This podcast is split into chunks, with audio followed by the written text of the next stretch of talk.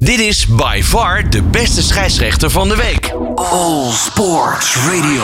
Elke week dan eh, nemen we altijd weer een kijkje naar de VAR en de arbitrage in de Eredivisie. En dit weekend stond, eh, nou, pak een beetje twee derde ongeveer van speelronde 3 op het programma. En onze vraag, eh, wat is Mario van der Ende daarin opgevallen? En wie mag zich eigenlijk gaan kronen tot by far de beste scheidsrechter van de week? Mario, hele goedemiddag. Goedemiddag, Robert. Ja, dit keer eh, maar zes wedstrijden. Dus eh, eh, wat dat betreft hoefde je iets minder te kijken, Mario. Ja, nou ja, goed, oké. En, het, en wat ik gezien heb, dat, dat viel me niet mee aan, aan wedstrijden. Want ik vond het, ik vond het niveau heel erg matig. Maar er zijn natuurlijk wel in de arbitrage nog wat dingen opgevallen. En, zal ik maar gelijk van wal steken? Van mij mag je, Mario. Ah, Oké, nou dan ga ik even terug naar afgelopen zaterdag met de Vitesse Herenveen. Er werden niet heel veel grove overtredingen gemaakt. Maar daar floot uh, scheidsrechter Kooi en die, ja, die was toch wel zeer onevenwichtig aan het werk. En ik uh, hoor elke keer maar zeggen dat dat het grote talent is dat in Nederland rondloopt. Ja, ik heb je al eerder, afge, eerder afgevraagd in dit programma ook van... Ja, wat, wat zegt de KNVB en wat precies een talent is. Want ik heb het zelf nog niet kunnen ontdekken. Want ook deze week weer was het bij hem ja, een constante vloed van ja, soms onbegrijpelijke beslissingen. En eigenlijk was dat op een ander veld zaterdag bij Fortuna Sittard Cambuur bij Nijhuis ook wel het geval. Hè. Die, ja, het is natuurlijk bekend dat hij uh, toch uh, een beetje zijn eigen regels maakt. ja, waardoor spelers, trainers en publiek toch ja, niet weten waar ze aan toe zijn. En er was in, dit geval ook een, een, gele kaart voor Seuntjes van Fortuna Sittard. Die een speler van achteren ja, gewoon neertrapte. Hij kreeg een gele kaart. Dat was voor mij echt een schoolvoorbeeld van een rode. En dan zie je ook dat uh, VAR, uh, die jonge jonge uh, Ruperti, ja, of hij is onder de indruk dat hij bij de, ja, de, de oude rot Nijhuis mag fluiten. Ja, dat hij het, het lef een beetje ontbreekt of geen inzicht heeft, dat kan natuurlijk ook nog.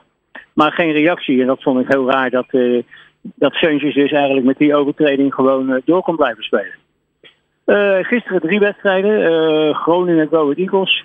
Ook daar een uh, ervaren scheidsrechter van Boekel aan het werk. Een uh, man die ook regelmatig ingezet wordt als VAR bij internationale wedstrijden. En dan, ja, dan valt mij toch op dat hij nog heel veel problemen heeft met het juist inschatten van de zwaarte van de overtredingen. En dat er dus gelijksoortige overtredingen ook nog eens een keer uh, verschillend bestraft. Er waren gisteren ook gele kaarten bij, bijvoorbeeld voor Ter Wierik. Ja, die, die, die een perfecte tackle uitvoert.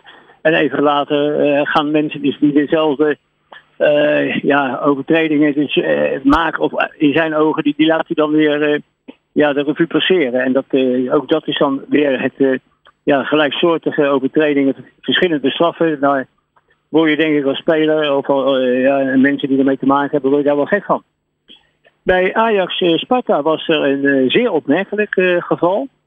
Het was een bijzondere situatie in het stadsgebied van Sparta. Hield uh, Ajax-spits uh, Brodny vast. Uh, die werd ten onrechte voor buitenspel afgevlacht. Ja, in het verleden, of in het recente verleden, zag je toch heel vaak dat grensrechters of assistent scheidsrechters wachten met vlaggen. Ja, als je dat hier ook had gedaan, dan hadden we, het even naar de VAR, hadden we erin kunnen schakelen. En dat je dus kunnen, kunnen zien dat ja, dat buitenspelsignaal dat was onterecht gegeven, dus geen buitenspel. Ja, en dan werd Bobby vastgehouden. En dan had hij dus een doelrijpe kans verloren gedaan. Dan had je dus een penalty gekregen en een rode kaart. Dus dat uh, een hele vreemde situatie dat het spel zo snel werd hervat. kan natuurlijk ook zijn dat de scheidsrechter denkt ik wil geen uh, poppenkast in die wedstrijd laten maar snel doorgaan. Maar ik vind dat je dat toch even had kunnen wachten. En dan had, had ja, de wedstrijd heel anders uh, nog kunnen verlopen. Nou ja, goed. En dan bij RGC Feyenoord. Daar floot de scheidsrechter van de Graaf. Ja, die zag een duidelijke overtreding niet. Uh, en ja, toen, toen kon, het was in het stadsgebied. En ja, toen kon hij dus, ja, gelukkig op de VAR, in dit geval Oostom, kon hij, kon hij terugvallen. En ja, toen maakte Danilo door de, penalty die gelukkig gegeven werd, omdat dat gewoon een terechte penalty was. ja, 0-1 maken, wat ook de eindstand betekende. Dus wat dat betreft is, is, ja, waren dit de gevallen die mij opvielen als je praat over de arbitrage in het afgelopen voetbalweekend. Nou, dan uh, gaan we naar het, uh, het volgende. Wie is de beste scheidsrechter van het seizoen? Dat bekijken we eerst per week. Dit is by far de beste scheidsrechter van de week. Met Mario van den Ende. Ja, dan heb je natuurlijk een hele hoop dingen opgenoemd, uh, Mario. En dan blijft de hamvraag elke maandag. Wie is er dan by far de beste scheidsrechter van de week? Nou, dat was bij de wedstrijd FC Emmen tegen FC Utrecht. Die, die, die werd natuurlijk op kunstgras gespeeld. Ik had toch altijd het idee dat bij het kunstgras spelers toch altijd even iets voorzichtiger zijn met, met, met tackles en met, met, sliding tackles. en dat was Kamphuis die die wedstrijd in ieder geval goed en heel stabiel naar huis sloot. Dus die mag zich deze week een keer by de beste noemen.